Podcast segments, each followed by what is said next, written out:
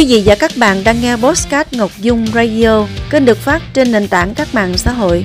Đây là bản tin thế giới gồm có các nội dung sau đây. Số nạn nhân tử vong trong thảm họa lở đất Philippines lên tới 92 người. Cuba phá đường dây trộm thịt gà từ cơ sở nhà nước bán ra thị trường tự do. Cảnh báo gia tăng nạn châu chấu sa mạc tại châu Phi do biến đổi khí hậu. Nguyên nhân khiến Ukraine bất bình về hãng mỹ phẩm Mỹ phát hiện đầu tiên trên thế giới về một loại vi sinh vật đặc hữu của New Zealand. Pháp khuyến cáo công dân không du lịch tới Cabo Delgado, Mozambique. Pháp nới lỏng hạn chế lưu thông tàu thuyền trên sông Sen. Sau đây là phần tin chi tiết. Thưa quý vị, theo báo cáo mới nhất do giới chức Philippines công bố ngày 15 tháng 2, số nạn nhân thiệt mạng trong thảm họa lở đất xảy ra hôm 6 tháng 2 tại miền Nam nước này đã lên tới 92 người, trong khi lực lượng cứu hộ vẫn đang tìm kiếm hàng chục người mất tích. Mưa lớn kéo dài nhiều ngày gây lở đất tại thị trấn Marco thuộc tỉnh miền Nam Davao de Oro tối 6 tháng 2 đã vùi lấp nhiều ngôi nhà, phương tiện và hàng chục người. Quân đội và các lực lượng vũ trang Philippines đã huy động tham gia công tác cứu nạn cứu hộ tại các khu vực bị ảnh hưởng. Giới chức tỉnh Davao de Oro cho biết có 36 người vẫn còn mất tích sau thảm họa lở đất. Cuba đã cáo buộc 30 người ăn trộm 133 tấn thịt gà từ cơ sở nhà nước để bán lại trên thị trường tự do kiếm lợi. Các đối tượng đã trộm 8.500 thùng thịt gà của doanh nghiệp nhà nước Copma và sử dụng số tiền thu được ước tính 1,35 triệu đô la Mỹ để mua tủ lạnh, máy tính sách tay, TV và máy điều hòa không khí. Đây là vụ trộm cắp quy mô lớn hiếm hoi tại đảo quốc Caribe này, gây rúng động dư luận trong bối cảnh Cuba đang thiếu trầm trọng lương thực, thuốc men và nhiên liệu. Truyền hình Cuba đưa tin các đối tượng nêu trên đã trộm tổng cộng 8.500 thùng thịt gà loại 15 kg từ một số kho hàng của doanh nghiệp nhà nước Copma ở thủ đô La Habana và sử dụng số tiền thu lợi bất chính, ước tính lên tới 1,35 triệu đô la Mỹ. Giám đốc đơn vị phân phối thực phẩm Copma, ông Rigoberto Mostaria cho biết, số lượng thịt gà bị đánh cắp tương đương với khẩu phần ăn trong một tháng của một tỉnh cỡ trung bình của Cuba, theo tỷ lệ phân phối thực phẩm hiện tại. Là khu vực đói nghèo, nhiều nước châu Phi còn phải đối mặt với nạn châu chấu sa mạc, đe dọa nông nghiệp nghiêm trọng. Một nghiên cứu công bố trên tạp chí Science Advances ngày 14 tháng 2 cảnh báo những đợt bùng phát này sẽ ngày càng khó ngăn chặn và kiểm soát trong điều kiện khí hậu ấm lên. Một đàn châu chấu dài hàng km vuông với khoảng 80 triệu con châu chấu có thể tiêu thụ lượng cây lương thực đủ để nuôi sống 35.000 người trong một ngày. Tổ chức Lương thực và Nông nghiệp Liên Hợp Quốc mô tả đây là loài dư cư có sức tàn phá mạnh nhất trên thế giới. Các nhà nghiên cứu đã tìm thấy mối liên hệ chặt chẽ giữa mức độ bùng phát châu chấu sa mạc với điều kiện thời tiết và đất đai như nhiệt độ không khí, lượng mưa, độ ẩm đất và gió.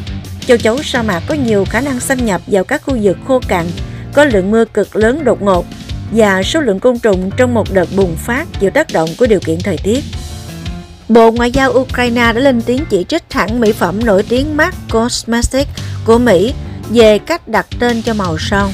Kênh RT của Nga dẫn thông báo của Bộ Ngoại giao Ukraine hôm 14 tháng 2 nhấn mạnh nhà sản xuất mỹ phẩm Mark đã vượt quá giới hạn khi đặt tên cho một trong những màu son môi của họ là Russian Red, màu đỏ Nga, trong bối cảnh xung đột Nga-Ukraine đang diễn ra.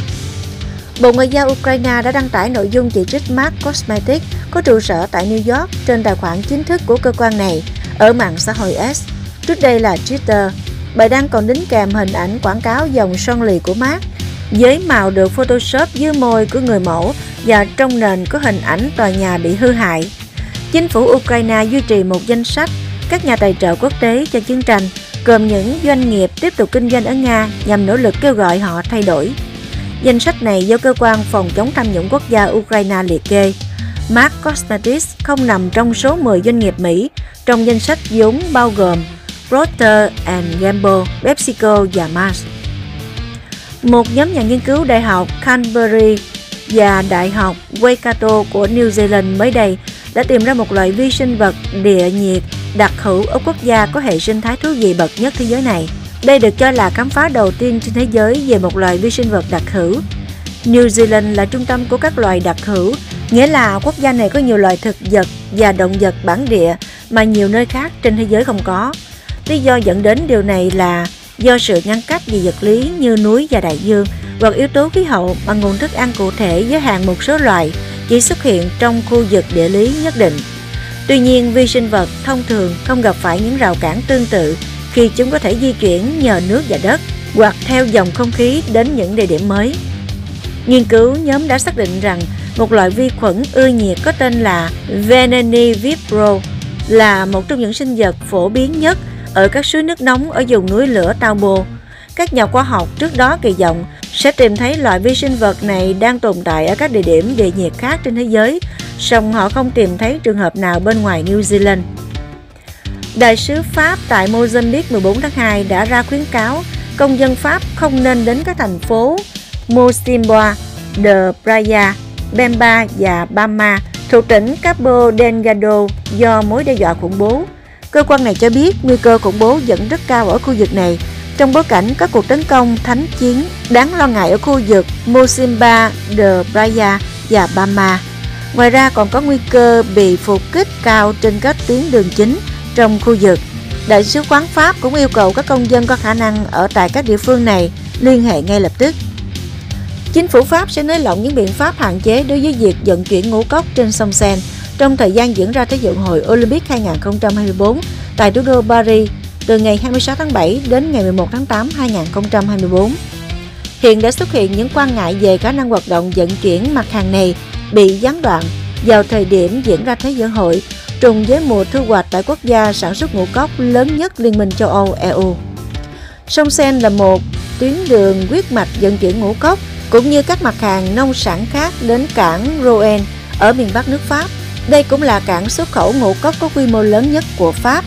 Theo ước tính của Hiệp hội ngành sản xuất ngũ cốc Pháp Intercellulose, sẽ có khoảng 1 triệu ngũ cốc được vận chuyển qua tuyến đường vận chuyển nói trên trong thời gian từ giữa tháng 7 đến giữa tháng 8 năm nay, tức trùng với thời gian diễn ra Thế vận hội Olympic 2024. Chưa rồi là bản tin thế giới. Cảm ơn quý vị đã quan tâm theo dõi.